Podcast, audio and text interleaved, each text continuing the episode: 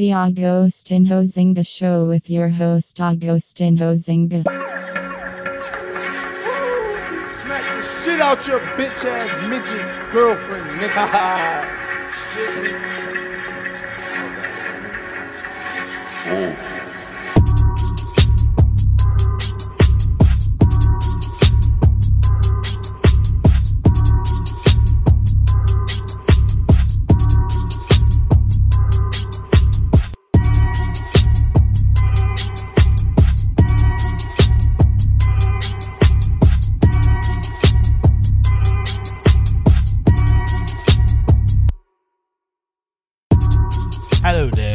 Welcome back to the Agostinho Zinga show with I, your host, Agostinho Zinga, and this is episode number 572. That's 572, which is in Spanish is what? Cinco, siete, dos. Para mí, conmigo, whatever you say, my name, you know, I don't know, I'm messing it all up. But you know what I mean. I'm getting it little by little. I'm getting it little by little. Hope you're well wherever this podcast may find you. I hope you are well. How am I? Pretty devastated after a humiliating 4 0 away from home loss to our fiercest rivals in Liverpool.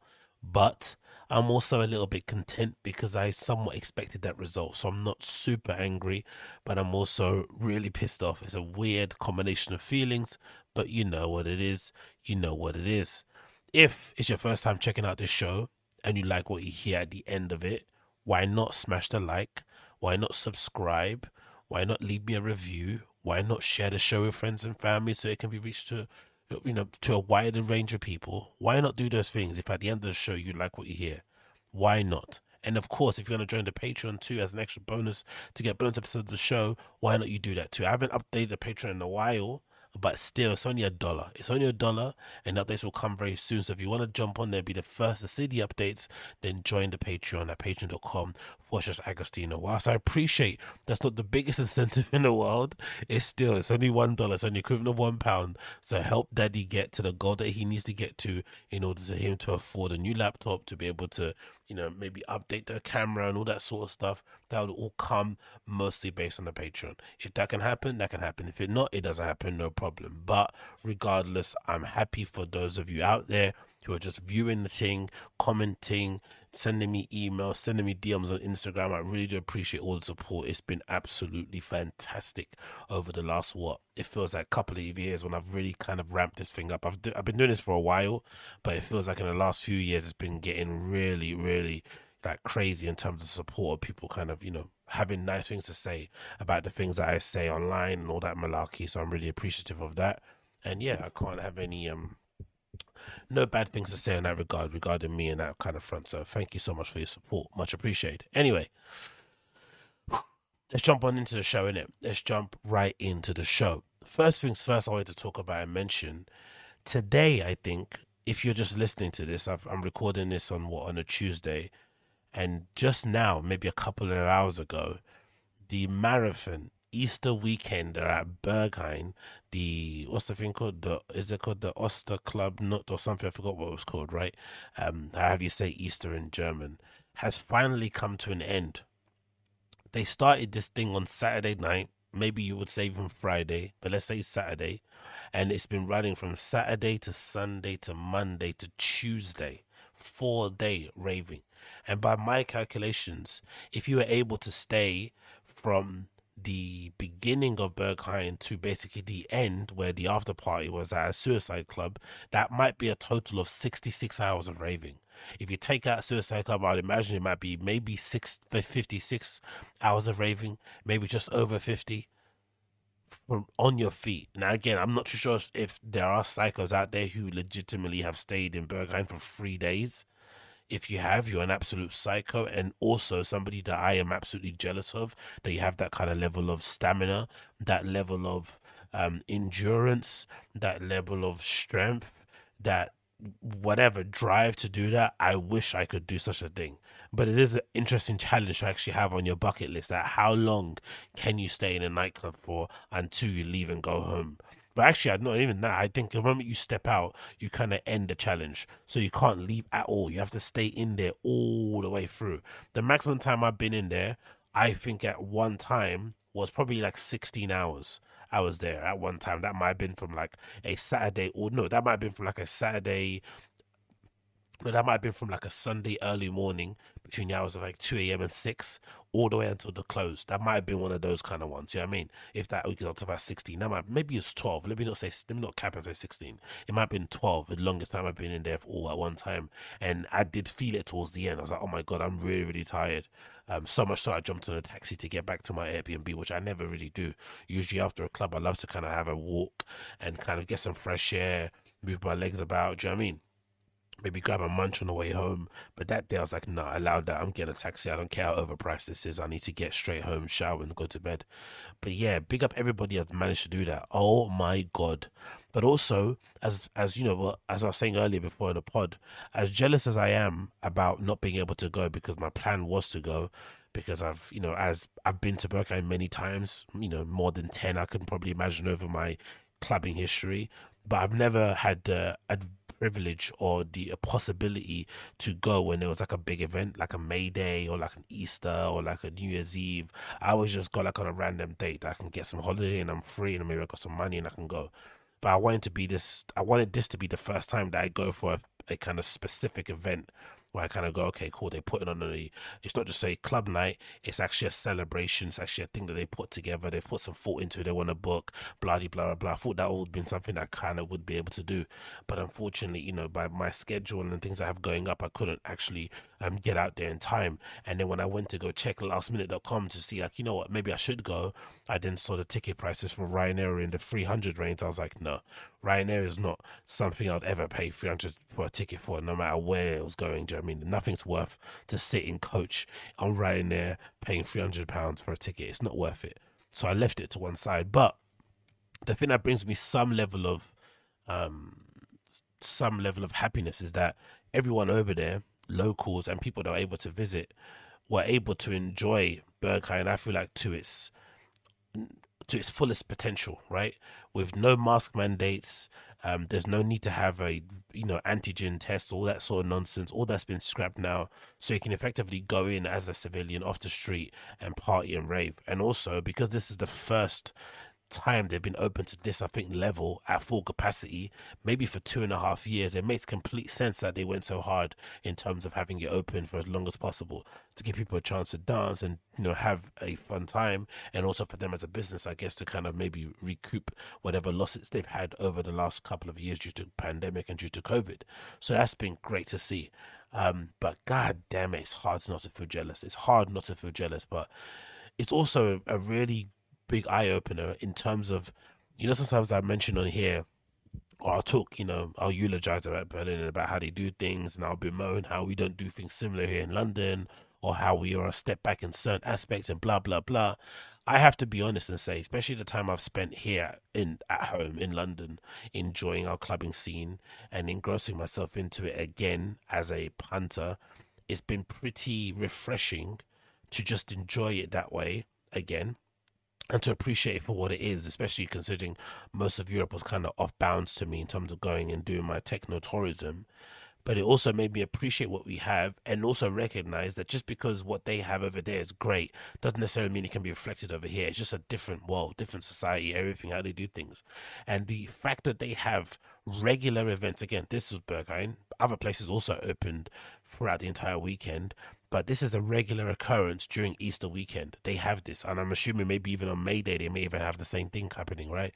Um, they have these events that they put on where people can go and party in a nightclub for an extended period of time without getting kicked out, without having the threat of things getting locked off, with you know great sound systems, with amazing DJs, with people who know how to behave themselves in the club without getting too messed up and starting fights and all this sort of stuff.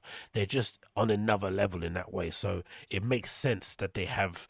It makes sense that people are well behaved because in you know, for lack of a better term, they've sort of like well trained. They've they've had a good education, a good schooling in how to go out and how to rave. Because it's I'd imagine even if you're a real caner, right, and you're a real lager out and you're a real goon, it's impossible really to go too hard out there because everywhere you go is an extended set. Everywhere you go is extended opening hours. There is no such thing as like Ben UFO popping in to play a one hour set, one and a half hours, two hours. When you're seeing these big people play, they're playing four, six, eight.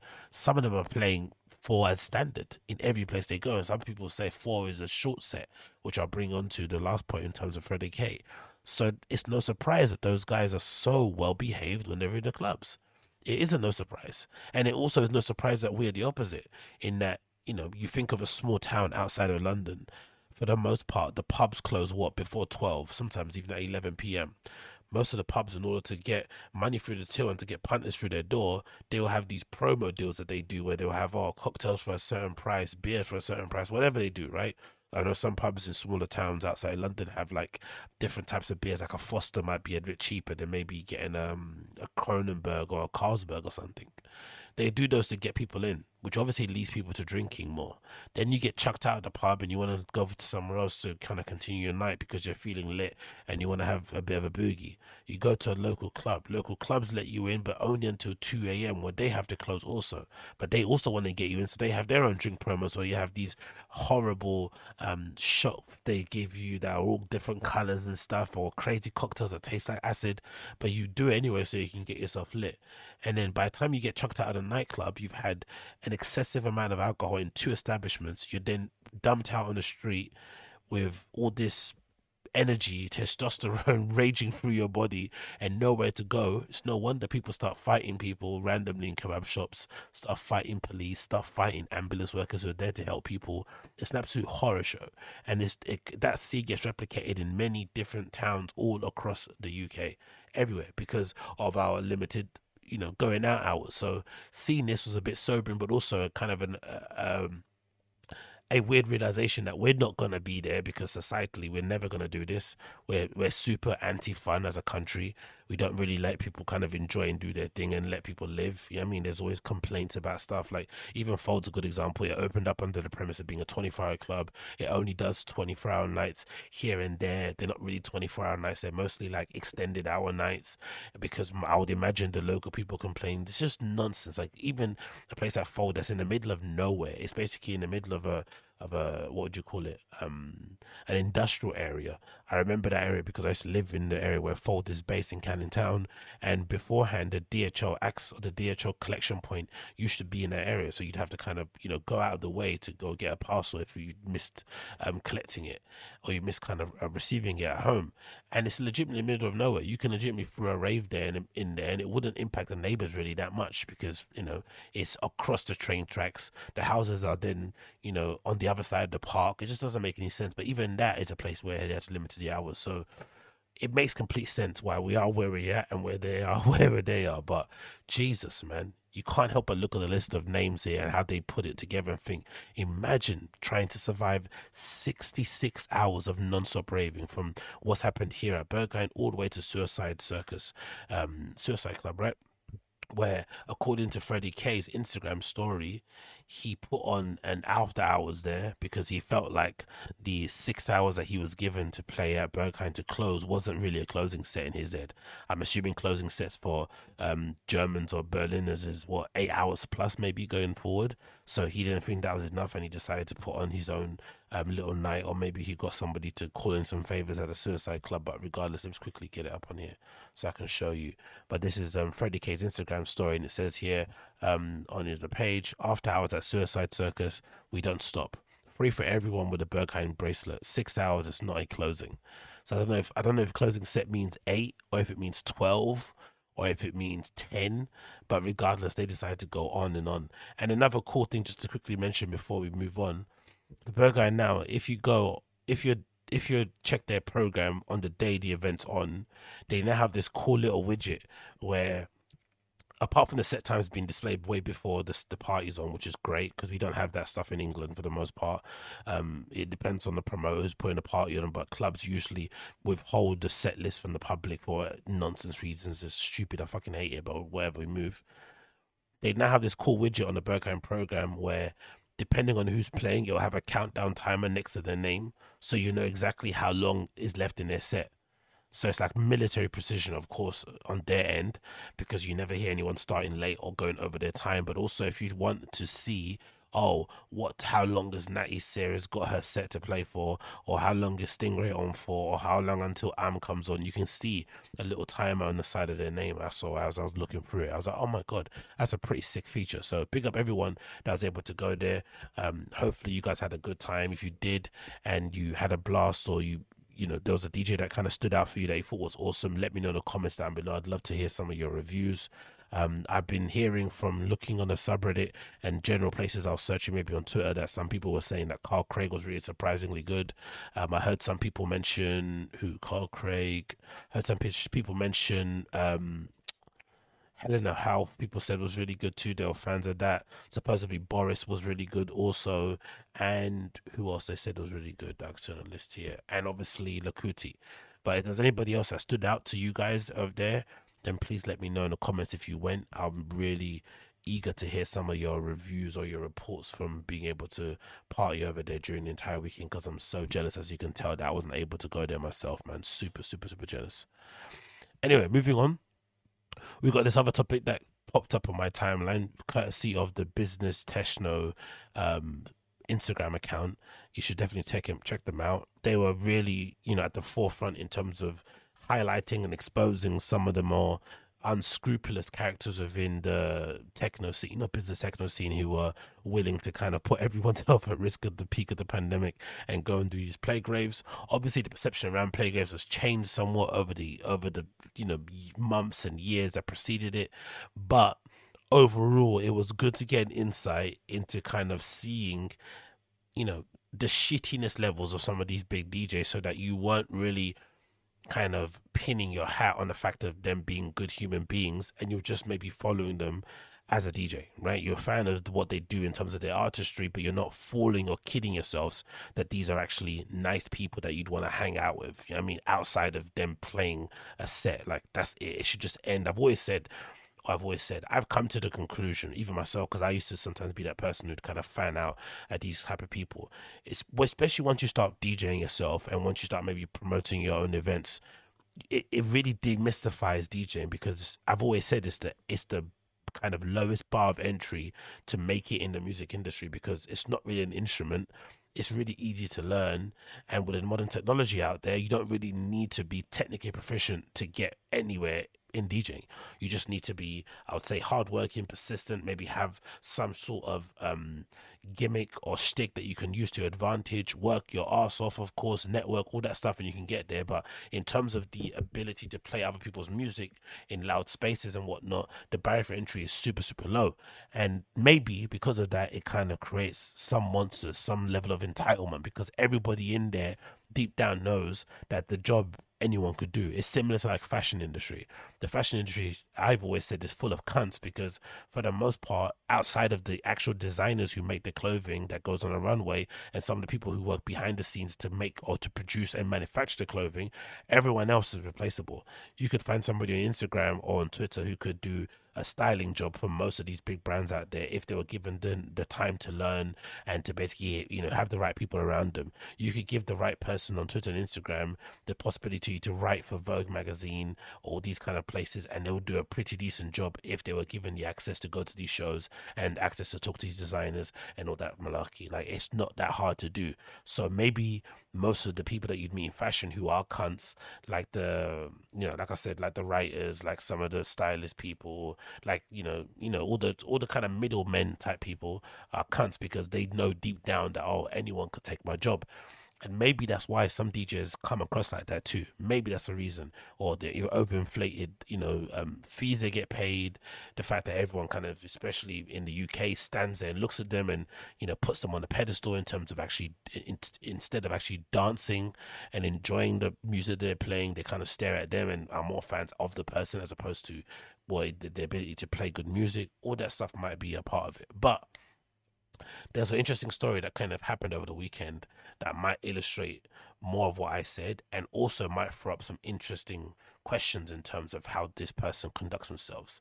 So this was a post that Business Techno obviously highlighted to me, and it was regarding this DJ called Bambi, who had been called in last minute to support the Blessed Madonna, formerly known as the Black Madonna. And as I posted on the title of this image GUR thing that I did, right? Image image UR, sorry, um what you call it, uh gallery thing that I did or the screenshot of her Instagram story. Is the Blessed Madonna racist or a cunt? There are two distinct things here because I've got the feeling this story just proves that she's probably more of a cunt and a shitty person as opposed to a racist. But maybe you guys have a different interpretation on it. So let's read through the story. So this is a screenshot taken from Bambi's Instagram account. Her Instagram account is BAM underscore BII. So it says as follows. While I usually opt out of sharing explicitly online, last night was such a literal microcosm of the larger issues faced by black women in electronic music, I feel I have to be transparent. Three days ago, I was offered a booking for a DJ producer friend, uh, so for DJ slash producer Fred Again's team to play alongside him and notable white techno house DJ Blessed Madonna. Uh, like I just said, notable white techno DJ Blessed Madonna. I'd say she's more house than techno, but anyway, matter what order it goes in. Formerly known as the Black Madonna. By the way, until the petition was circulated for her to change her name, which was again a bit of a faux pas in that regard, but I can understand why she's hesitant to change her name, but in terms of what was going on in society at that time, waiting for a petition to change it was a bit mad. But anyway, we move. I accepted the gig and the promotional material with my name on it, shared um, on it. Uh, sorry, and, and promotional material with my name on it was shared publicly. The day of, I was notified by the organizers that my set was at 2 a.m. and that the event would shut promptly. So it would shut completely at 3 a.m. After drive, driving, driving, why can't I read aloud? What's wrong with me?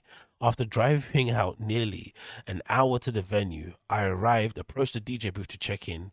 Immediately, I was stopped by Fred's manager, who told me I would instead be playing at 2.30 or even at 3 a.m., even though she was told the event event's going to close at 3 a.m. Um, even though I was, even though he informed another DJ the venue would def shut at 3 a.m. So she's getting mucked about a bit here. When I went to check in with the venue, they confirmed at 3 a.m. shut in time. When I approached the booth again, I tried to directly ask both Fred and Blessed Madonna my set time, and they literally ignored me, and then began to rudely address me, saying different times with clearly no intention of letting me play to what was now a very big crowd because again it's the end time peak time and i'm assuming she's also saying in this kind of without saying that she also brought a bit of a crowd down there too. So they're coming to see me. There's people there obviously enjoying your set but let me play. I left frustrated and then returned a third time. After ignoring my several attempts to speak fred suggested i just not play at all despite me being booked by his team. Next screenshot it's it's a simple concept that is unethical to book me use my name on promotional materials and then deliberately deny me the same opportunity as everyone else but as uh, the only black woman on the bill being blocked from performing by two white privileged artists becomes so racist. I think that's a bit of a stretch but i get where she's coming from. It wasn't until the support of several of my friends i spoke to um, several staff and broke down how obviously problematic and racist the situation was that i was permitted to play for 45 minutes. So it was only until the she decided to scream racism that finally they acquiesced and said, you know what, maybe you've got a point. this is bad. Literally, this is shit. Literally, this shit is ABCs. It's crazy to be in an era where we all know the black origins of dance music, but white people still resort to racist gatekeeping tactics to disregard black women in this realm. It feels important for me to share this because, on the principle of the fact that I know so many women in general, and particularly black women, are experiencing similar treatment or worse. In music, poor conduct is normalized via whiteness, patriarchy, or fame. Hmm. I'm really in, in, invested in shutting that down. I'm not letting anyone make me feel like an outsider in a sound or a culture that's inherently mine to express. The problem with that, though, the end bit, is that there are so many people out there willing to take that level of abuse and disrespect with a smile that it's pretty much impossible to change. Pretty much because it's ingrained in it. Do you know what I mean? From the way that agents act, books, bookers act, venue managers act, you know, door guys sometimes act. There is that sense of super, I wouldn't say superiority, but gatekeeping, whatever it is. You know, we decide your dreams, we decide if you make it or not. That it's pretty much impossible for somebody to come in on their own, even with a small collective, to change things. Because as soon as somebody gets opportunity to play somewhere, they'll suddenly forget all of these experiences they've had because this sounds to me like something that I went through coming up, DJ myself, where you just get mucked about because you're no one. In the eyes of the person that booked you, you're not somebody well known. You're maybe not as big as DJs, other people on the bill. You maybe aren't that well known to them personally. All these things can affect the way that they treat you. And the way that you maybe respond to it can also maybe affect your future possibilities to get more bookings. So you have to put up with a lot more bullshit in order to get more bookings, but then your pride and your ego will suffer along the way because you'll be treated like absolute shit. So it's a, it's a, it's a mad one to kind of get through your head. It continues here. Is any more? Yeah, one more screenshot.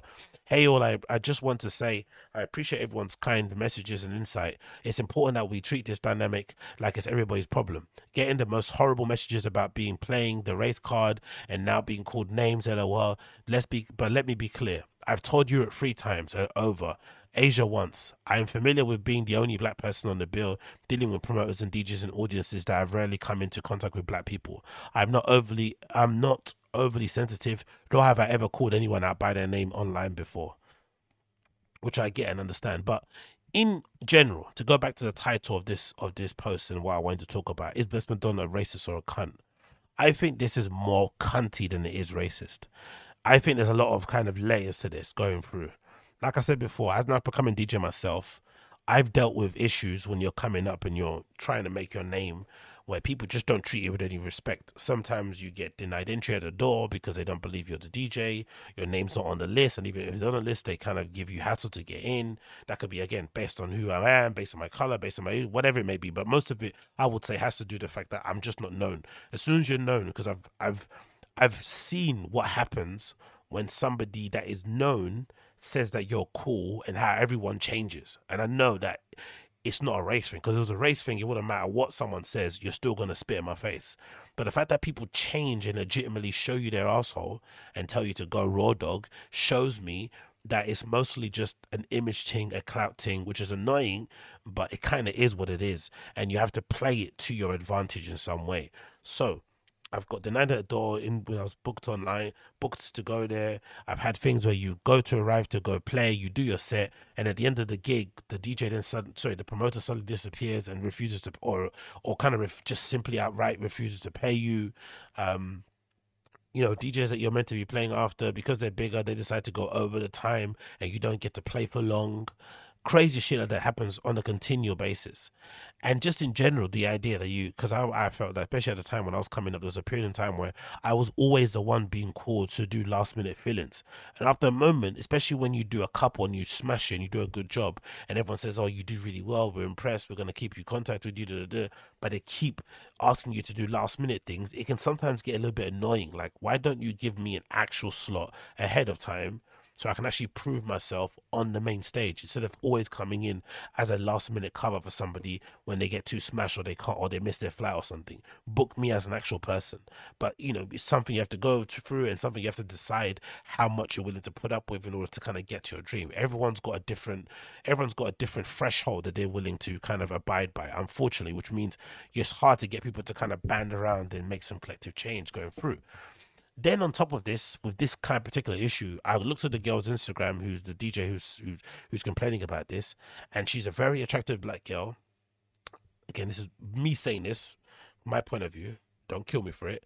Very attractive black girl, also very slim, also very stylish, and also has a, from what you can tell online, again, don't know much about her, has a very outgoing personality. I would, I would imagine part of the reason why this went this way at the time that she went there was because Blessed Madonna maybe just felt really inadequate, inferior, um, maybe felt some way that that lady came up and tried to DJ and wanted to DJ at the same booth. Do you know I mean? There was some level of like hate in there because of, you know, how much of a larger woman that she is, and that whole self consciousness that comes up in it. Because whenever you look at Blessed Madonna's flipping Instagram or you look at comments in the YouTube or her live stream, the thing people always talk about is her mixing style and maybe her weight. It's a common thing that goes up, or she's ugly or whatever it may be. So I'm sure those cons those comments will get to you after a while, and it's something that you're obviously gonna have to deal with, battle with, especially it being an image thing, DJ nowadays, right? It's less about the music, less about how you play, and less about the digging and all that stuff. It's mostly about an image. Well, I don't say mostly, but image does play a big role in it. So it wouldn't surprise me if part of the reason why she was such a cunt to this girl was because of what that girl looked like. Because something tells me if that girl was also fat and also kind of maybe represented what Blessed Madonna represents in terms of her look and how her appeal and how she conducts herself, I don't think she'd have the same issue. That's the problem. And again, that speaks to a larger problem overall, right? It just speaks to a larger problem overall. But I think you would find more instances of this exact scenario being shared by other people who come up in the scene, regardless of what color the creed they are, especially if they even if they happen to be the you know, I'm sure there are other white DJs who will say, I've had the exact same experience with another white DJ. That would lead me to believe that it's less of a racist thing and more so just a cunty DJ dance music industry scene thing that happens again and again and again because you don't have the necessary clout, fame, you know, whatever name to afford you um to afford you the decency of having people treat you with manners. That's how sh- it's really shambolic. But I, honestly, I swear to God, I've been there myself. Even most recently, I've been at a very popular nightclub. I've been there as a punter asking people certain questions and maybe they're giving you, you know, the cold shoulder. And then you bump into somebody that's well known, that knows you as a person and likes you. It's like, hey, Agostinho, what's up? And you see the eyes and the posture of the person that gave you the cold shoulder and tried to big time you completely change because of that person who kind of, you know, gave you that social proof and co signed you as a person in real time. I've seen it. So I know these people are just cunts flat out because they don't want you to get in. So the gatekeeping thing, I agree with in her in that regard. For sure, there's the gatekeeping thing because they don't want you to get in because they know if you get in, you do a good job, you could eventually take their spots because that's the way the thing works. Whoever's the one that gets the best crowd reaction, they can guarantee you're going to sell tickets. The promoters and the venue bookers aren't really loyal in that regard. They just kind of go by the ticket numbers, the beer sales, the number of people that are there. It's pretty black and white in that regard. So if you get in, you're going to obviously take food off their table. You're going to take away a, a, gig that they've had cushy for the last, I don't know, six or seven years.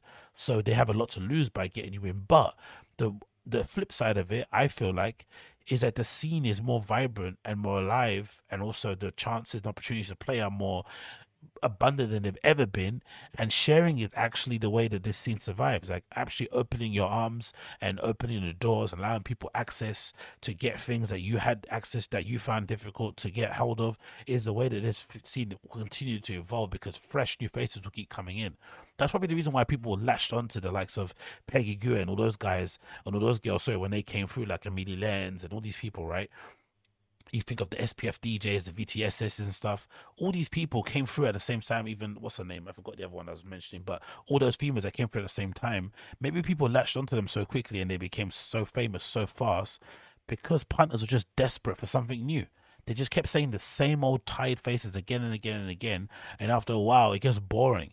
So just seeing somebody fresh that looks completely different, it just reinvigorates you. But it took somebody to step aside or maybe to open the or to leave the door ajar as they were walking through to allow those people to have a chance to get in as well.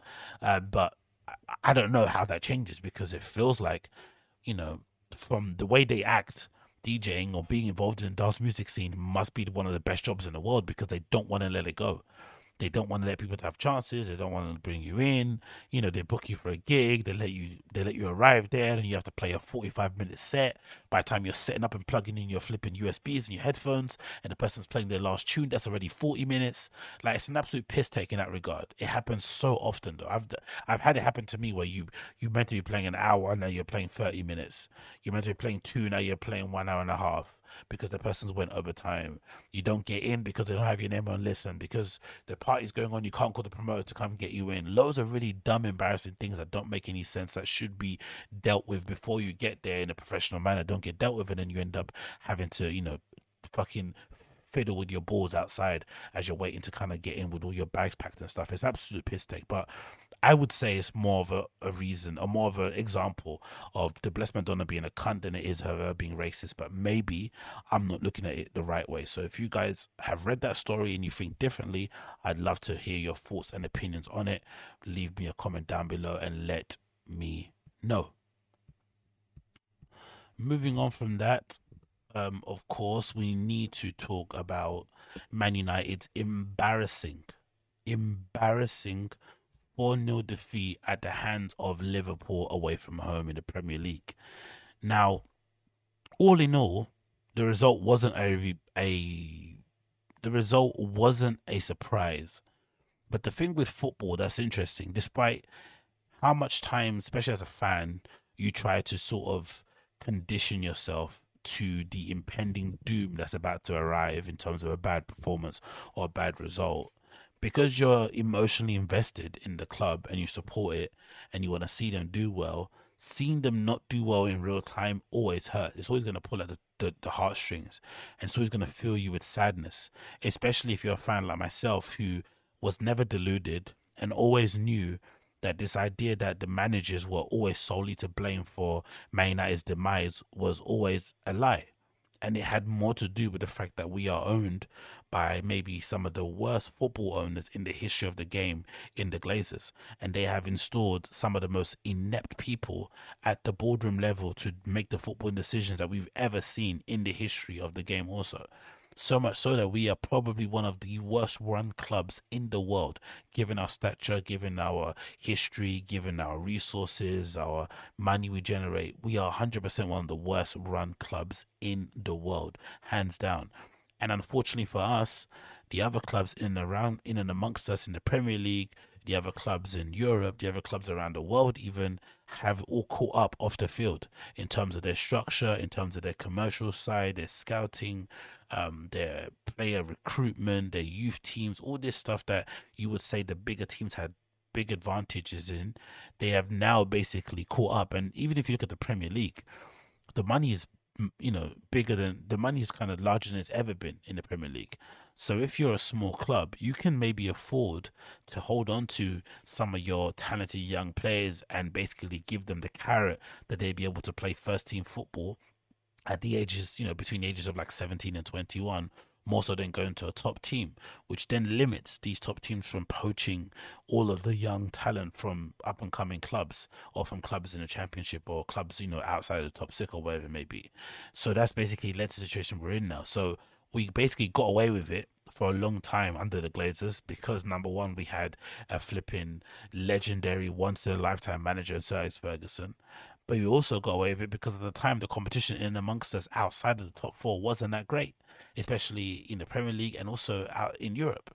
But now that the other clubs have caught up and we are still doing the same things that we did when we had Sir Ferguson and just hoping that we somehow stumble across a genius manager, we are at where we're at. And now at the moment where, you know, basically away from, I think when you combine the home defeats and away from home, we've now lost 9 0 to our fiercest rivals at Liverpool. Now, don't get me wrong, Liverpool are challenging for the Premier League title, they're challenging for the Champions League, domestic cups, like they're on another planet.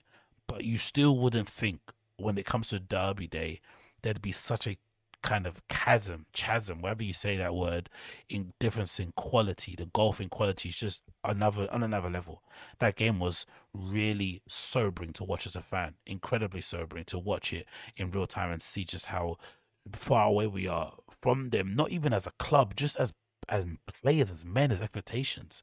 Like those guys gave up on a pitch pretty sharp. As soon as that first goal went in at four minute mark, a lot of us fans, myself included, were like, oh no, this might be another five. We might get hit for 10 because you could see the players on the pitch, especially Man players, were already scared. They were worried.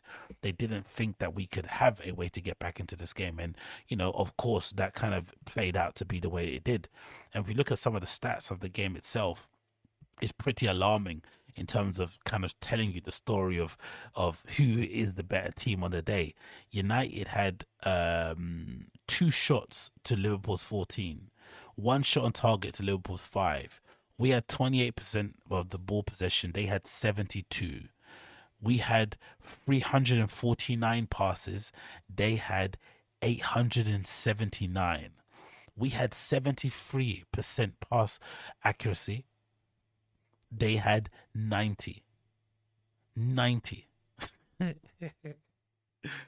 and I'm actually surprised the yellow cards aren't as more or the fouls aren't as aren't triple the amount. Because you'd imagine if you're getting beat or humiliated in the way that we were against your fiercest rivals, one of the first things you kind of draw for as a sportsman is just to G yourself up with attitude and aggression and just go in for a flying tackle just to kind of set the move and restart things and wake your teammates up. Didn't happen until the very end, until Hannibal came on, one of our youth team players, came on, started rattling players and actually looked like he had a bit of pride, he had a bit of embarrassment, he had a bit of shame. The fact that our local rivals were pinging the ball around us and making us look like mugs. But that didn't last for long because for after that things kind of just petered out and we ended up losing four 0 We are lucky not to kind of hit get hit with five, to be completely honest. Um, Ralf Rangnick has some really interesting words to say about the entire performance that I thought was um, refreshing, and I think overall, even though Ralf Rangnick's um, interim spell at United hasn't been the most revolutionary that we would have hoped. It hasn't had the impact we all hoped it would do in terms of him coming in under this big um, reputation of being the master of gegenpress and building up clubs and being somebody that works as a football director and helps to, you know, um, get the clubs where they need to be and get them on the equal footing, blah, blah, blah, blah, blah, make competitive. It didn't happen. He probably didn't have enough time, enough resources, regardless of what it is. He didn't have the impact that he needed to have. But I think as a human, I think as a as a professional, um, as a coach, as a football person, his frankness and his honesty, and the fact that he is an external person who has no ties to United before this time at United, that he's been there for the interim boss, and in two years he's going to be as a consultant. It's been refreshing to hear him speak so frankly and upfront about the issues that we have, and I hope that, or I know that, because United are very attuned to public perception, they don't like they don't like being embarrassed, they don't like being humiliated. They know they don't run well, but they just don't want to change anyway. They're gonna probably change how we are run and put some place, put some changes in place, just because of how honest and upfront Ralf has been, and how he exposed them. They're gonna want to correct it. So that's been the benefit of having him as a manager. Even though it hasn't been successful on the pitch, I think off the pitch, the benefits are going to be felt for a long, long time going forward. Because I think if we didn't have this with Ralf, I don't see it changing because results don't really seem to impact the way the board moves in general. Trophies, droughts, and stuff don't just don't decide that either. Quality of football doesn't decide that either. So sometimes getting beaten, humiliated week in week out against your fiercest rivals, dropping lower and lower on the table, so you don't get you know um, certain positions. You know, basically equate to certain prize money being dished out. You don't obviously finish in the European places. That obviously limits the amount of money you're going to make. All these things affect the bottom line of the Glazers, which is the main thing they kind of live by. So if that happens, maybe some change will happen. But anyway, this is a Ralf Rangnick talking after the game regarding his comments with how terrible United were against Liverpool. Ralf, the the first half nothing really went right for you. Obviously, an early injury, an early goal as well. Um, you changed the formation. Do you regret the formation that you started with? Do you perhaps wish you'd played a, a four rather than a three or a five? I don't think that this would have changed anything, to be honest. Uh, um, the first goal that we conceded uh, was not part of the game plan to be that high up and and uh, and concede a, a counter attack like we did after the after five minutes, um, and that changed obviously the the the, the game. Um, and uh, yeah, in the first half, we were just not good enough. We didn't win any first ball, not to speak second balls. We were just second best in all relevant areas. And um, second half, yes, we decided to replace one of our centre backs by, by Jadon Sancho. Uh, the first 25 minutes, we were better in the game. We had uh, pressure on the ball, at least at times. Had two or three moments ourselves, but the third goal then killed the game off. I felt that goal, the third goal for Liverpool, almost came as a relief. They were, they didn't start the second half very well. You looked much brighter, and it looked like you know a United goal at that stage might change things. But obviously, at three 0 it's almost impossible here. Yes, I agree. That's why I said the third goal just finished the game off. Uh, again, a ball that we shouldn't have played. Uh, pressing invitation. If you play a 12 yard ball into Anthony Elanga, who is a player for the ball behind the, their back line. Um, this is inviting them for exactly those kind of moments, and six seconds later, we, we the ball was in our it was in our net. Um, it, there were that little period of positives, but this is a very difficult result for Manchester United fans to take on the back of the game at Old Trafford before you arrived. You know, this, this is two games in which Liverpool have really crushed Manchester United, and that's very hard for United fans.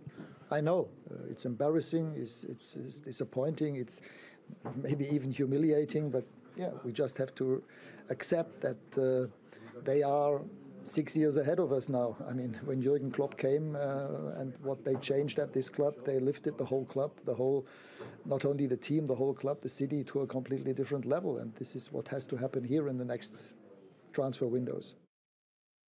The crazy thing is, he said, Liverpool are six years ahead of us. Six years. If he's saying that with his kind of external point of view, not knowing how terrible of owners the Glazers are, and the fact that they've sold every manager that's been at United Dreams in terms of signings, in terms of, you know, revamping the squad, getting players out, getting players in. If he's saying six years, then it's safe to say it's going to be another 10 years until United are a title winning, Champions League competing club again. I don't mean winning those things. Look, let me change it. It's going to be 10 years until United are another Premier League challenging, Champions League challenging club. I don't even mean winning them, just challenging and being in and amongst it, the same way Chelsea were in the beginning of the season and they kind of tailed off. That kind of way. Maybe you're like six, eight, ten points within range. It's going to be another 10 years until that happens on a consistent basis. 10 years. And you know what's really concerning? There's no guarantee the teams in and amongst us are going to stay stagnant. There's already talk already at the moment that supposedly Erling Haaland has decided his next club is going to be Man City. If that's the case and City decide, oh sorry, and Pep decides to stay at City for another three seasons, what can they do? Given the resources, given the actual football people they have in charge, that's another challenge for Klopp to kind of respond to. He's going to respond the new owners of Chelsea are going to come in. They're going to respond. We are in for a dark period in time in the United history as United fan. Dark, dark period. It's really, truly concerning. It really, really is. But, you know, what can you do? But then we move on. And I want to lastly end the little football segment here talking about the one legend that is Harry fucking Maguire. Has to be spoken about. So before the game, Harry Maguire decided, or his PR team, or his agent, or whoever decided. Really, I think it's a bad decision because I think if you're gonna do a press run, a little interview thing to kind of give yourself some good press before a big game or before any game, the game to do it at would have been um, at home to Norwich because weirdly enough, he did play pretty well against Norwich. Now again, it's Norwich; they're going to get relegated. They're probably one of the worst teams in the league anyway in terms of their quality overall but he did play well against them. It was probably one of his best games he's played this season. He was very commanding, very imperious. But as per usual, or as often is the case with Maguire, no one questions his ability to play against crappy teams. Anyone could basically do that. But at the highest level, he always comes wanting. And so far, especially in games that have mattered, when we've conceded goals, maybe he's not always directly involved in us conceding them, but he is somewhere within the mix doing making some sort of mistake that leads to a sequence of things that eventually results in a goal. All the time it happens. And I think the game against Liverpool is a good example. You couldn't pin all the goals on him, but there were individual things that he did that you just maybe thought to yourself like what is a top no 80 million pound defender who's meant to be the captain of the club should be doing such a thing why isn't he commanding his line why is he stepping up on his own why is he always so flat footed why can't he turn why doesn't he anticipate this da, da, da, all these things come into mind but then I was always, but the other thing that's always I thought really disappointing with Maguire, forget his ability to play football because I don't think something he chooses to do. He doesn't choose to play horrible. It is what it is. But you are given with the gifts we're given. We made the best out of it.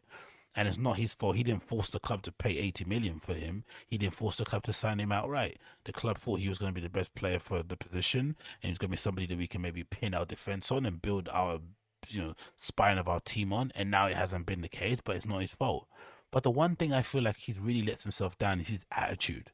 He has a real lack of self awareness, a real lack of personal responsibility, and a real lack of reading the room. And I thought at first it was just his family that were doing it, that were kind of gassing him up because on social media, I think like his family don't do many favors. I think he's got sisters and mums and brothers and stuff, and they get online after he's had bad games and they'll start arguing with fans, going back and forth. No, usually when he has good games, they'll start arguing with fans, they'll start putting up memes, sharing stats, all these sort of things. And obviously, they don't help because he has more bad games than he does have good for United, especially in recent years or in recent times, sorry. So, but now we know through his interviews that it's not his family guessing him. He actually guesses himself. Like he legitimately thinks he's a top, top class defender. And he can't understand where he gets criticism he gets. And this is part of the interview that he gave to Sky Sports ahead of the game against Liverpool that we of course lost, where he basically says the following. Yeah, of course. I mean, uh, I'd say from this season I've had some bad games. Um, wouldn't be playing every game for Manchester United in the starting 11 if I'd been playing bad every game or not, not playing well enough. There's a reason why both managers have put me in the starting 11 every game um, for what I bring to the team, what I bring to, to the starting 11. Um, but I do also understand that I'm the captain of this club. Um, I cost a lot of money. Um, and when things aren't going well and we're conceding too many goals, I'm going to get criticised. Yeah, of course. I mean, uh, I'd say from this season, I've had some bad games. What an insane thing to say. Some bad games. You've had a lot of bad games. Also, you would imagine an interview like this. The first thing to say is like, I take a lot of responsibility for the way that we concede goals because I'm the leader. I'm meant to be at the back. I'm meant to be commanding the back line.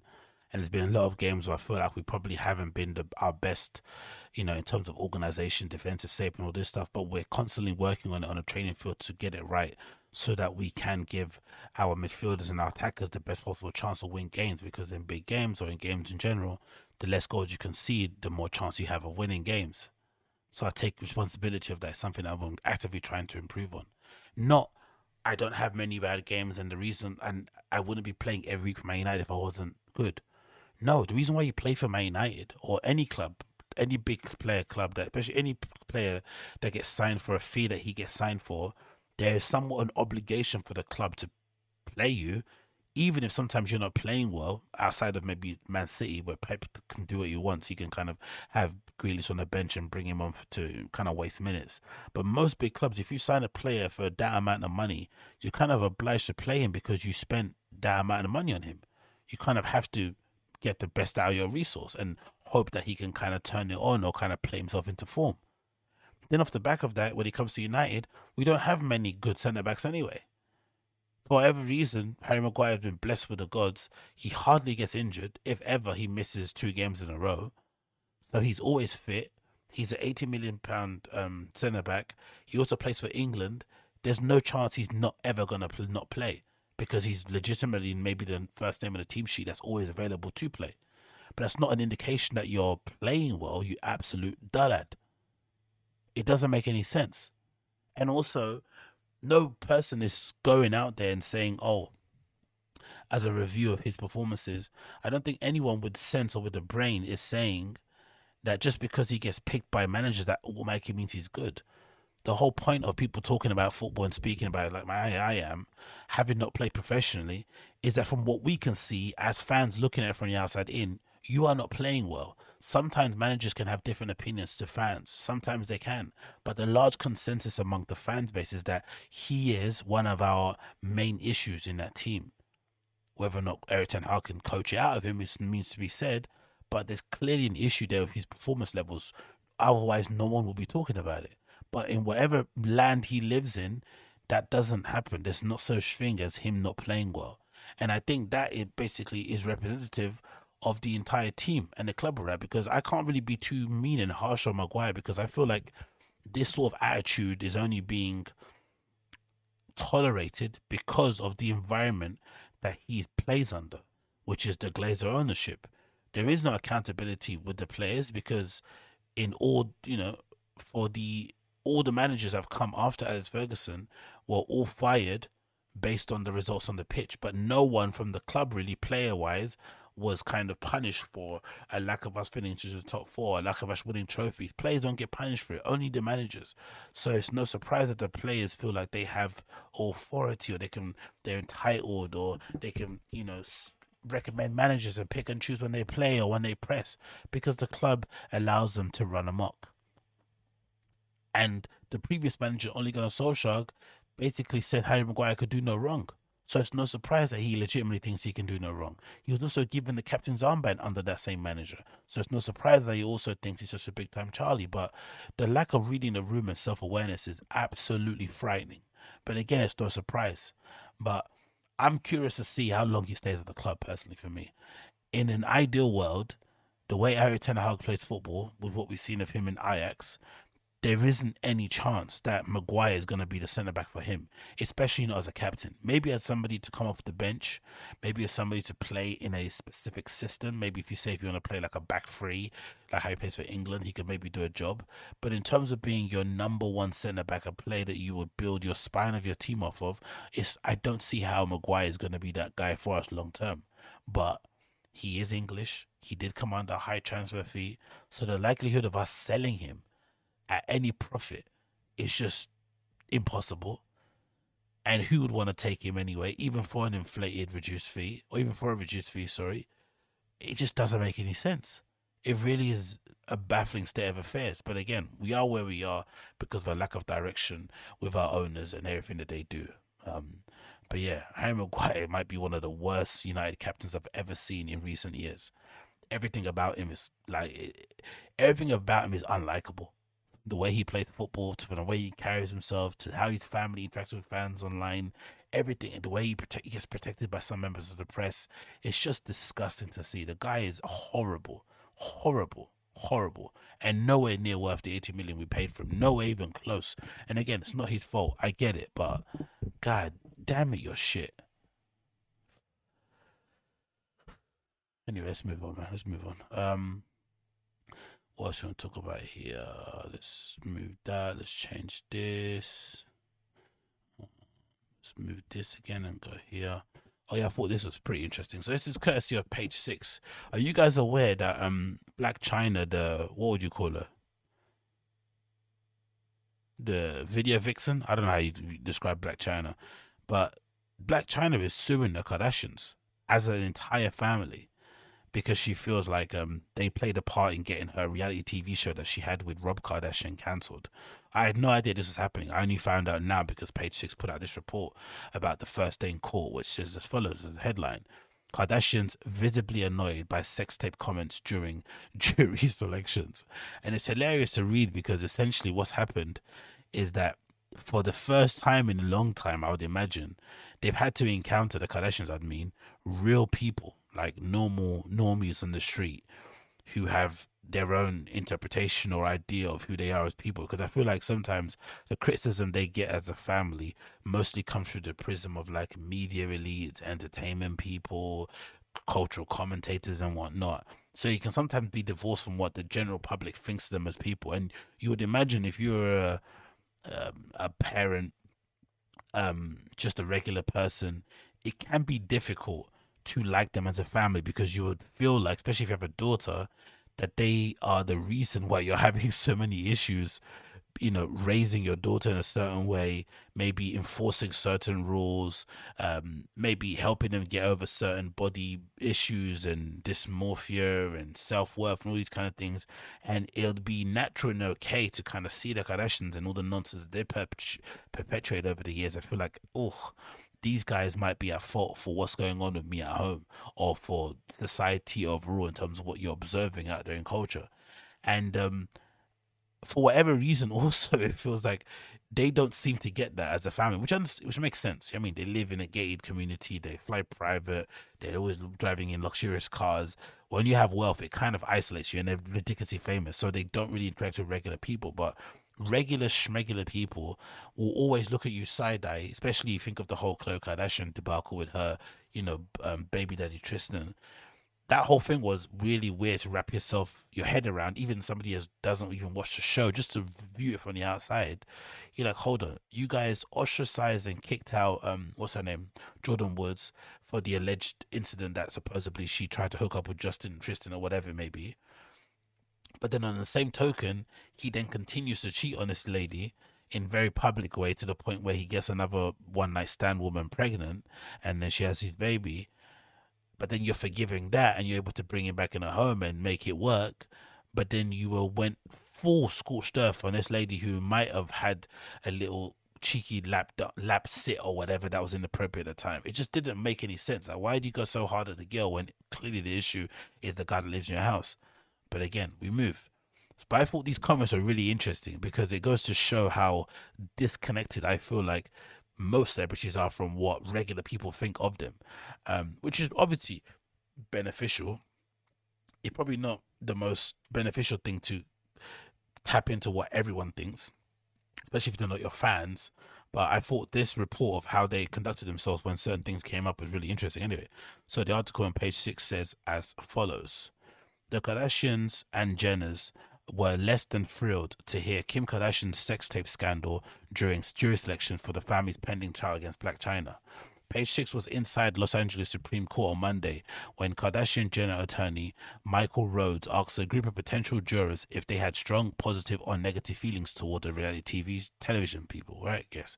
One potential juror, a man who appeared to be in his 50s or 60s, claimed He'd never watched Keeping Up Kardashians, but noted, I have watched Kim Kardashian's sex tape, and I don't think I can be impartial on this case.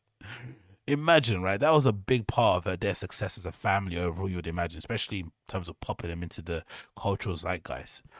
And despite everything that's gone on, the billions that this lady's men made, all this sort of stuff, and family and career stuff, blah, blah, blah, blah, blah, it's still a weird smudge and a mark on their name, even though you feel like nowadays nudity, porn, sex work, OnlyFans, all that adult content has now become way more acceptable, you feel like, in society. But still, for whatever reason, this sex tape thing doesn't leave Kim as a cloud. It doesn't go away.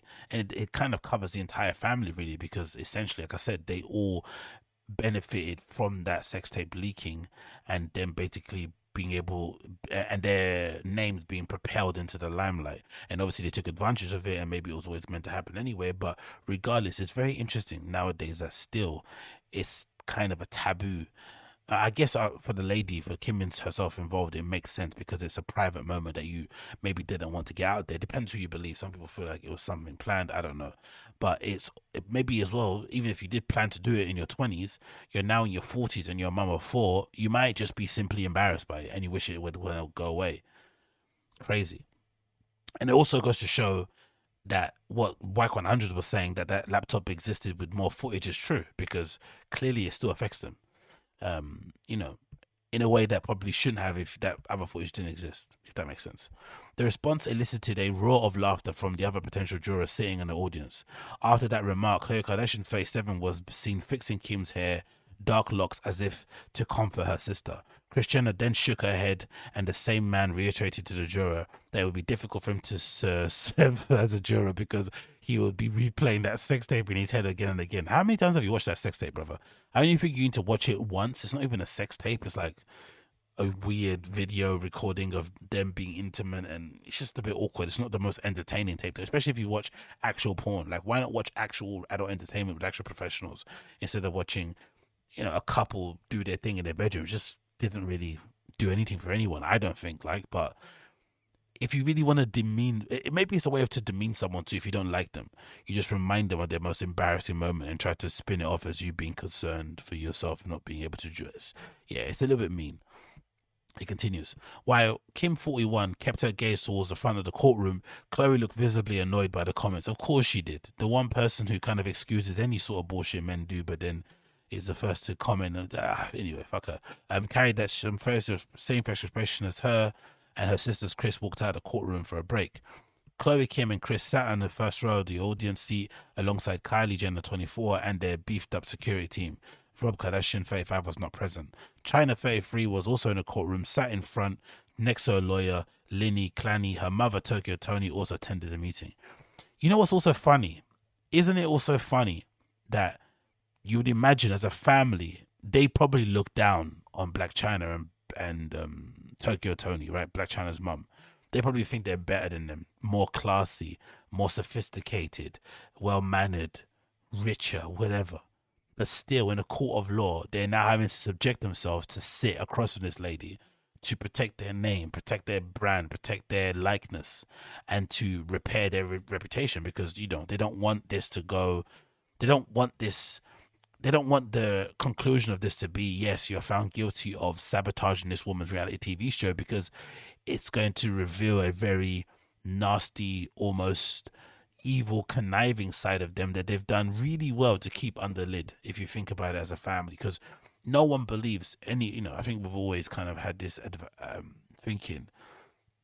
Most billionaires don't get to be billionaires just through being kind, nice people all the way through their life. They've done some dark, nasty, cold hearted shit that's allowed them to attain as much wealth as they have done. Some people turn a blind eye to it, some people can explain it away, but it just is what it is. It's probably a small co- collection of people that have been able to attain that wealth being nice people, but for the most part, in the world we live in at the moment, you have to do some dark shit to get where you want to get to. So, they've done a good job as a family to keep that under the lid mostly it's all happy stuff, family stuff, kid stuff, career stuff, woman stuff, blah de blah. But you don't really see the nasty dark side of them as business women in general. It's all kind of kept under the lid. But this might end up blowing it up into the public and again by two people that they feel like are beneath them, people that they probably wouldn't spit on if they're on fire. Do you know what I mean? As of Monday, two groups of potential jurors totaling 76 people have been asked questions to determine eligibility and serving unbiasedly on the trial. How can you, man? They're too famous. Everyone there. I'm, I'm assuming even the ones that don't know much about Blac Chyna know her name, know her likeness, know roughly what is going on with her. It's just impossible to find them, I would imagine. Um, attorneys are planning to question a third party panel of 24 potentials on Tuesday. Several of the people questioned Monday said they knew the Kardashians and Jenners because of the kids who watch their shows and follow them on social media. One juror admitted it would be difficult for him to be impartial to a trial because he doesn't like reality TV and wished the show wasn't on any longer. A lot of people have to say. E's Keeping Up Kardashian was up for 20 seasons from 20, 2007 to 2021. During that time, several spin off shows, including Mark, Robin, Chyna, debuted. Their latest series, The Kardashians, um, premiered last week on Hulu. And obviously, there's um, Blac Chyna's there with Rob back in the day. In 2017, Chyna filed a lawsuit against the Kardashians including Kourtney, um, Kendall, and others, over claims of assault and battery, domestic violence and defamation, um, of protective economic relations. A reality star who shares a five-year-old dream with Rob accused her ex of being an abuser and his family of being media predators who pulled the plug on the couple's show. Chyna is seeking more than $40 million for the loss of earnings and more than 60 million in loss of future earning capacity damages. The Kardashian Jenners responded to Jones' claims of a lawsuit of their own legend influencer violently attacked Rob. So it's crazy back and forth. And then I think the other update on it, um, obviously they attended, they shook their heads, Blac Chyna in a suit. Um, and then I think what did what did the mum say? The mum said something wild. Yeah, this is Blac Chyna's mum, who's as ratchet as they come. She says as follows: Blac Chyna's mum's bla- Blac Chyna's mum, mum, Blac Chyna's mum blasted Kardashian Jenner's Monday night after facing the famous family in court. Tokyo Tony went on Instagram live and said Kris Jenner, um, Kim Kardashian, and Kylie Jenner, and Khloe Kardashian looked scary in real life, and mentioned them having dips in their faces. so mean. They said it's just so sad. Then Khloe was shaking her fucking head everything that every juror said. Tony recapped. You alright, bitch? Did you have some Xanax or something before you get there, bitch? Tony 50, who appeared to be rolling a blunt throughout the live stream, became increasingly incoherent as she went on to compare old and decrepit Kris to a little man on a tricycle in the horror movie Saw. They look like they had they're all dead. Tokyo Tony says, but come on, Tokyo Tony, you don't you don't look like the bastion of good health yourself, madam. Let's be real. Um, but yeah, Miss Jenner was worried about her physical safety. Rose said, um, the the the Monday. Okay. That's comparing Kris Jenner to what is it compared to to, to Jigsaw movies? So mean, man. The illustrations are iconic though. It's a really good illustrations. Whoever drew them, bloody hell, impressive as hell. Who's it by? It's by a person called Mona Shafer Edwards. Ridiculously good illustrations. I'm not going to lie. Um, but yeah, the trial of the century is on at the moment. Defamation of it feels like everyone's suing each other for defamation, isn't it? Um, Brendan Schaub suing people. Uh, who else is suing people? You got the thing with um, Amber Heard and J- Johnny Depp. You got this thing. It seems that everyone's going to court these days, and to silence people. Like you cannot talk about me anymore. Silence. Crazy times. Crazy, crazy, crazy, crazy times. Moving on quickly we have this random video um, of what looks like Timothy Chalamet at Coachella enjoying himself, having a good time. And then as he leaves the porter cabins, you know, after probably having a couple of bumps of DODA or something similar. Whoops. Anyway, start that again because it bumped in and started to make some noises before I could speak about it. So now we also have a video that features Timothy Chalamet coming out of the Porter lose in Coachella after probably having a couple of bumps of you know what. And there's a horde, a literal horde, maybe an army of paps and just hangers on trying to get his attention and latch onto him. And it made me wonder, or made me think, or made me realize, or made me say out loud to be famous has its benefits, but ultimately it's probably one of the worst things that can happen to any functioning human being in it.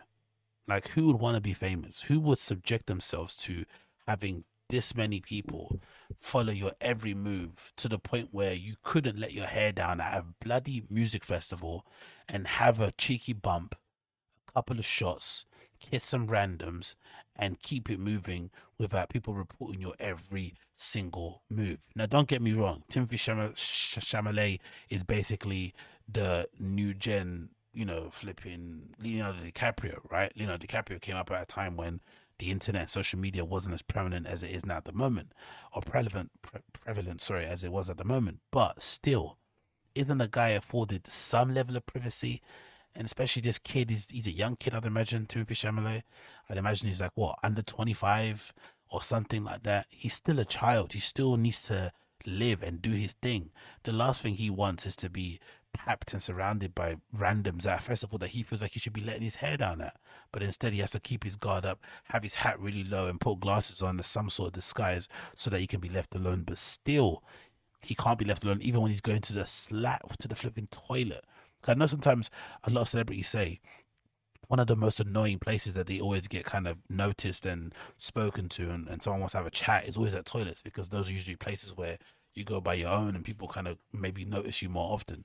But imagine a Portaloo. If if this thing was open, it would probably be in front of it trying to take pictures of his flipping dick it.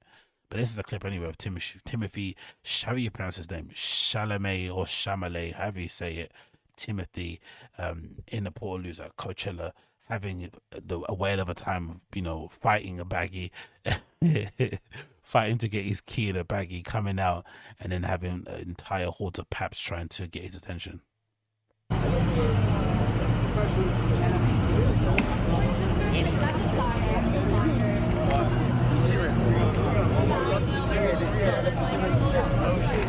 what's up, Tim? What's He's up? got man? good friends, huh? What's up? Can I have one nice one? Tim,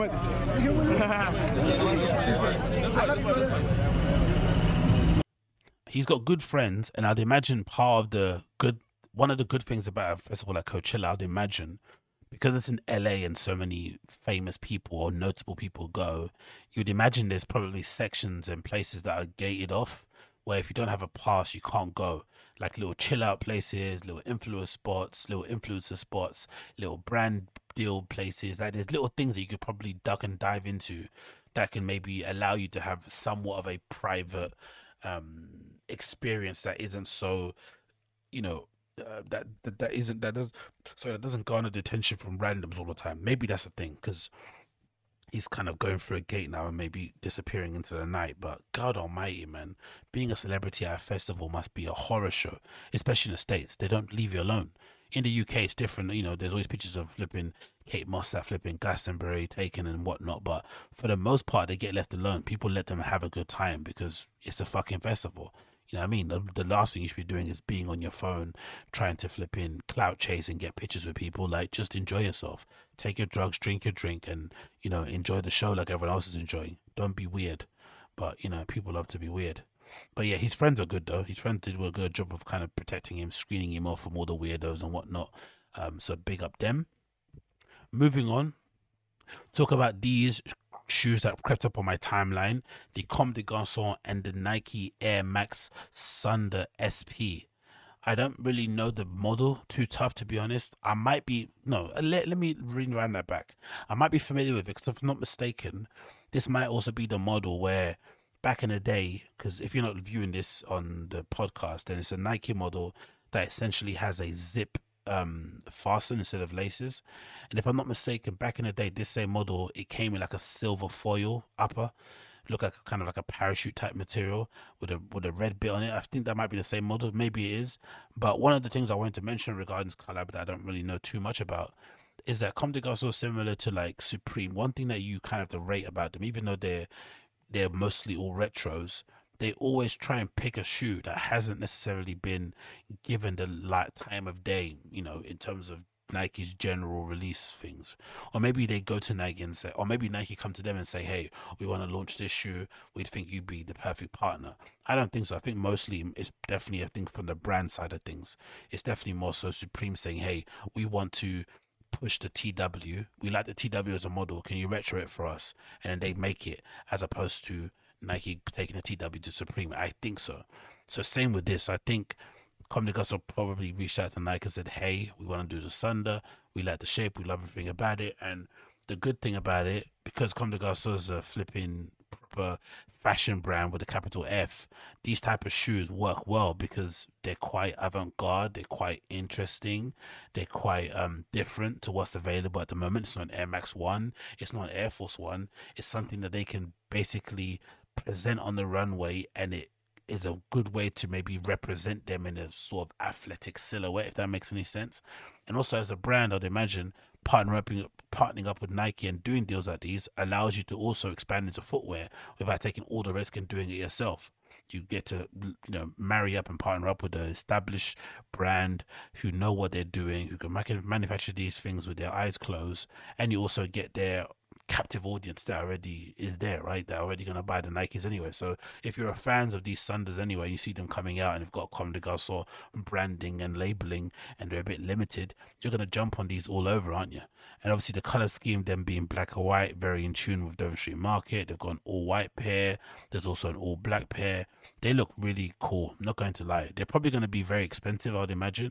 But in terms of a shoe and in terms of being more interesting and kind of asking like I've always said before, I feel like Nike don't really challenge the consumer too tough because they don't make enough newer shapes and newer models. They kind of rely on their archive, sorry, or their retro catalog or archive to kind of propel them and to keep them in the conversation. But unfortunately, with the advent or with the pop, the, the popularity of Yeezy within the general consensus, general public, it feels like people are ready and more open to having newer shapes and stuff. So if you're not maybe gonna give them newer shapes as Nike and you're not comfortable making newer shoes, maybe the best possible way to go about it is to allow brands to revive and to take out from the archive newer models that haven't maybe been given the time of day, models that aren't that well known, because the fact that they aren't that well known is going to be challenging enough for a consumer base that's used to buying Jordan retros and Air Force Ones all the time. You know what I mean? So it says as follows: as a, uh, the long-awaited Comme des Garçons Sunder especially arrived. The collaboration was first revealed at Comme des Garçons Spring 2022 collection show titled "Existence of Flowers." Designer Rei Kawakubo takes on the 1998 silhouette for the contemporary era. The collaboration sees a simplified version of the 90s model wrapped in nylon shell that sits atop a leather base. The collaboration is releasing in three colorways white, black, triple white, and triple black. The exterior is crafted in a neoprene nubuck and also features Complus branding on the tongue, which everyone loves in it. The tongue you can't actually see because it's hidden by the zip, but I'd imagine most people will probably ride it or, or wear it zipless. I know me and my wife feet will probably need to wear it zipless if I was going to buy a pair um, the swoosh branding, da, da, da, da. meant to release April 22nd, so coming out very soon. Check them out if you're that way interested. But I like them, man. They're an interesting model. Um, I think outside of ACG, again, there's not many interesting shapes out there. Nike are kind of bringing back our models overall, and they seem hesitant to create newer shapes. So this might be the best option in terms of having interesting stuff from Nike in terms of footwear. You know, them pulling some non hype things out from the archive and whatnot. Uh, what else we have here? Let's continue here. Oh yeah, what do you guys think of this? Is this representation that Sean Wotherspoon is down bad, or is this more representation that he's now at a place where he can do what he wants and he's being empowered to really push his artistry and creative expression to the limits. What do you guys think? So this is courtesy of Hypebeast. It says Sean Wotherspoon teams up with Adidas to give away vintage jackets at Coachella. So it says as follows: Aside from all the incredible music acts that flock to Indio, CA for the iconic Coachella Festival, the world-renowned event is um, replete replete, whatever that word means, with various installations and brand activations for attendees to enjoy. This year, Adidas is taking part in the action through a special initiative with Sean uh, Wotherspoon as the two parties have linked up to give away repurposed vintage jackets to 100 lucky fans. My purpose is here, the quote. My purpose with this Adidas jacket project was to just simply use as many jackets and hoodies as I could find, whether vintage or not. It kind of devo- devoids the point, isn't it? Um, and print on them so that they could be given a second life and not considered trash or garbage or whatever, said Wotherspoon about his collaboration. Now they'll be in the closets and not landfills. All these unique pieces are from the round two owner's private stash and further expand upon the ethos to shop secondhand and push more sustainable future. No, it doesn't. What? Wotherspoon has been a fan of vintage Adidas track uh, apparel for nearly 16 years. Yeah, sure. Um, when baggy oversized jackets and aesthetics started to trend, 100 jacket does sound like a lot, but in comparison to the amount of secondhand clothes that are currently available and ready to be upcycled, 100 was easy for me to select. I tried to be as little picky as I possibly could, since the point is to give away as many a second chance. I really tried to leave it behind. If you're attending Coachella on the weekend, keep your eyes peeled for, for vintage connoisseur because you might walk away with a free jacket. I'm gonna say this is damn bad he's out here having to take stuff from his own collection, cut it up and make jackets or print on it and make new interesting things and then give them away to fans. Like what does that do? What is Adidas actually doing for sustainability? Like what the what is this? It doesn't make any sense whatsoever. And does it at all tie in with the shoes that he's making? So the shoes that he's made, are they made out of sustainable materials? Are they all materials that have been taken from past Adidas collections and then slapped on to the model that he's making? Those terrible ones that he made, the Stan Smith with the thread that hangs off, is all that threading from past stuff that was made and he repurposed or things that were to be thrown in landfills. What? Or was it just new materials that were just made for the shoe itself? I'm not really too sure. But if ever there was an example of a a visual representation of what a fall from grace looks like, it would be this, isn't it? These two images alongside each other. One image of him holding these bin bags full of, you know, shitty Adidas jumpers that no one wanted in the first place, and him now printing shit on them to give them away. And then the other thing would be these terrible, terrible EQT things that he did collaboration wise, especially when you consider the Air Max that he designed and the Air Maxes that were due to come out after the fact that he ended up not releasing, I guess, because at that time his Nike deal got cancelled for whatever reason. This is an epic fall from grace, and it's a side as well because I don't know what happened, what occurred for his Nike deal to get taken away, or for them to walk away, or for him to get sat. I don't know what happened, but it's a shame because you would feel like Sean would be the perfect person to do whatever he's doing there with Nike because he really is more of a Nike guy than Adidas guy.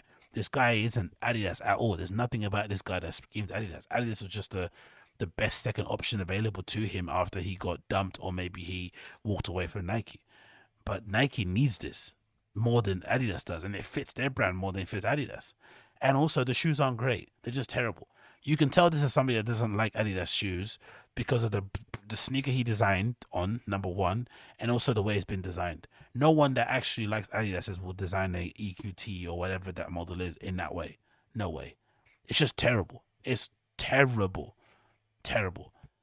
And printing, screen printing on, you know, reclaimed old vintage Adidas hoodies and sweatshirts that who's wearing this stuff? Like just some hipsters? Guys who live in Berlin? Like who's wearing this stuff literally? Have you seen day to day who actually goes out and buys vintage Adidas jumpers and shit? Maybe Nike windbreakers, that's a big thing. That second hand market's big. Adidas sweats, Adidas t shirts, Adidas hoodies. Really? We've all had a period in time. I know I had. I had a couple. I think I had a couple of olive, green ones, maybe some yellow and orange ones, but you stop wearing them after a while because the stuff you were wearing them with, you don't wear them anymore. It's sort of like it's, it's a bit of a look. You know I mean, you don't just stick a uh, a free stripe jumper on on your way to work as something to add a bit of layer. It's something that you're wearing as part of your overall look that you want to give the impression of. So once you're over that look and you're maybe over that scene, it just ends up being something you wear on the day you're doing the washing, the day you're gonna have to nip out to go do some shopping. It doesn't become a style piece anymore, and I think this is what's happening with those things. Like the question is, why does he have so many of these jumpers in the first place? If they're so in demand, like why are they just all hanging around? It's like, oh yeah, yeah, man. Like you couldn't give this stuff away for free. That's why it's probably given away for free. You couldn't sell this stuff, no way. What are you gonna say? Reclaimed, repurposed Sean Wotherspoon Adidas tops. What are you gonna sell them for? What? Double their market value or whatever. No one's gonna buy them, so then you have to give them away in the hope that people want to wear them. But yeah, shocking state of affairs, man. I don't like me, not a fan. Let's see what they're saying in the comments. Let's see if people agree because I haven't seen the comments on the hype piece, but they're always brutal. Let's see if they generally agree or don't agree. They said recycled trash described SW's collaborators pretty well. Okay, that's maybe agreeing with me here. When I saw slide 10 with the childish dog tattoo, all I thought about was that scene in Casino where Sam Ace Rothstein had security beat the guy playing his hand in a hammer. Um, imagine coming into the game so hot, round two, going crazy in LA with the vlogs and social media coverage, the Air Max collab, and then just completely fizzling out overnight. Dude hasn't done anything remotely cool or noteworthy ever since. Must be such a shitty feeling. LOL. Yeah, that's why I wonder, like, what happened? Round two was one of the biggest things since sliced bread when it came out. He was also a massive presence on social. Like you, you, it felt like I saw his picture or something relating to him in round two on my discovery page every other day on Instagram. Then, of course, the Air Max collab comes out, which is legitimately one might go down in history as one of the greatest Air Max One collaborations of all time in terms of the colorway, in terms of the material application, eh, like everything about it is fucking insane. The Air Max One slash eighty seven thing, like fucking phenomenal, right? Or ninety eight, sorry, the Air Max One slash ninety eight that with a corduroy upper, like phenomenal. The kind of shoe where honestly doesn't make any sense because it's corduroy. But I have a friend that has a pair. I've known people that have worn them themselves, especially you see people out and about. Where weirdly enough, that Sean Wotherspoon Air Max One might be the most worn limited edition shoe I've ever seen, as well. Outside of maybe Sacai's and whatnot like you see everyone wearing them, even though they're worth so much. Like they actually wear them because they cherish them, similar to like the Tom Sachs um, Mars Yards and stuff.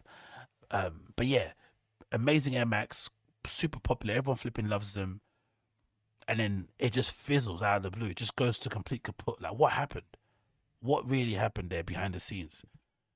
Because it feels like he hasn't been able to recover even off the back of that. Even lining up again, Adidas isn't Nike, don't get me wrong, but they're still a major, major sportswear manufacturer. They still have incredible stuff in their archive you can dig in, you can dig through. They still have crazy good collaborations coming out even to this day. Why did it's not working for him? I don't get it. Um, people saying bum, it's being mean. People writing, people putting a corny emoji. Other people saying would have been dope if he could have uh, be brand neutral with Kith, but this dude has no source whatsoever. One trick pony. I don't think that's true. One trick pony is flipping. Um, what's his name? Um, what's his name? Jeff Staple. That's a one trick pony, the pigeon guy, right? He just keeps bringing out the same thing again and again and again. But at least with Sean Wotherspoon, he's new in the game. He's not as old.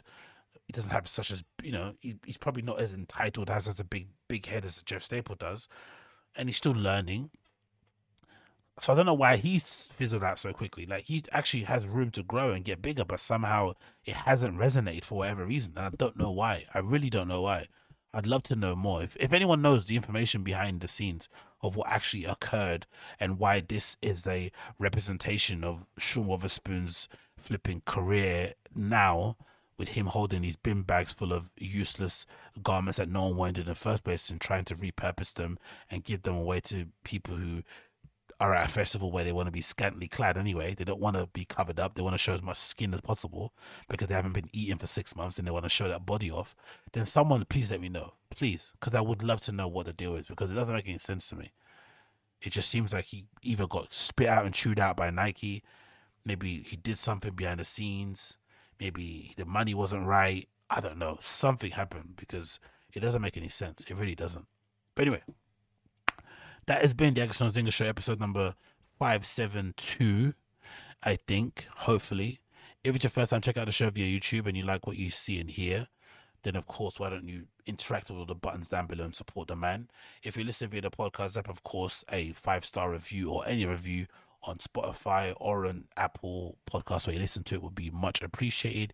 If you want to share the show with your family and friends, I'll be appreciated too. You can also um, subscribe to the Patreon. Links are in the description. My links to my website are also there too if you want to check out the stuff that I do photography, DJing, all that good stuff. And my YouTube channel, you can see the links all in there. And apart from that, thanks again for tuning in. It's been a pleasure to have your company, and I'll see you guys again very, very soon. Peace. Bad luck to talk on these rides. Mine on the road, your dilated eyes. Watch the clouds float, white Ferrari. Had a good time. 16, how was I supposed to know And you know anything? I let you out at Central. I didn't care to state the plane. Kept my mouth closed. We're both so familiar. White Ferrari. Stick Good by me, times. close by me. You will find, you will find. As the slow left when I forget to speak. So I text the speeds, lesser speeds, Texas speed, yes. Basic takes its toll on me eventually, eventually, yes. I on me eventually, eventually, yes. I care for you still, and I will forever. That was my part of the deal. Honest, we got so familiar. Spending each day of the year, white Ferrari, oh, good times. In this life,